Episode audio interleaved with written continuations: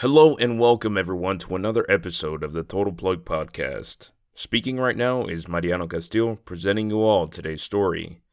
Virginia deputy shoots black man after giving him a ride. Virginia police released body cam footage showing a deputy shooting a black man who was holding a cordless home phone.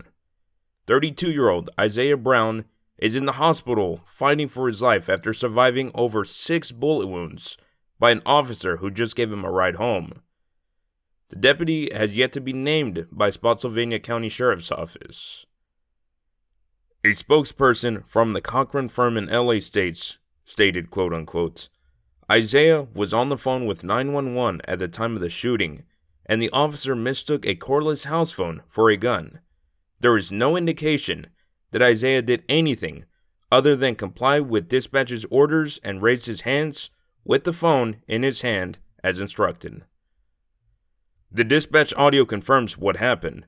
The dispatch had asked Isaiah if he had any weapons on him, to which Isaiah responded by stating no then explained that he was just walking down the road. The shooting then takes place, which can be heard through the audio.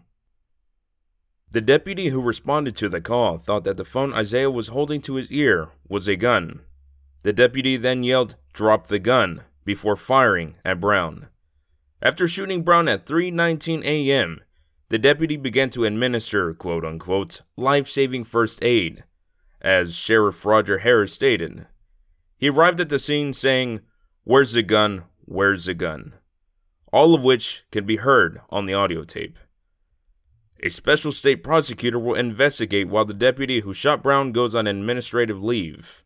Thank you everyone for tuning in. Please stay safe.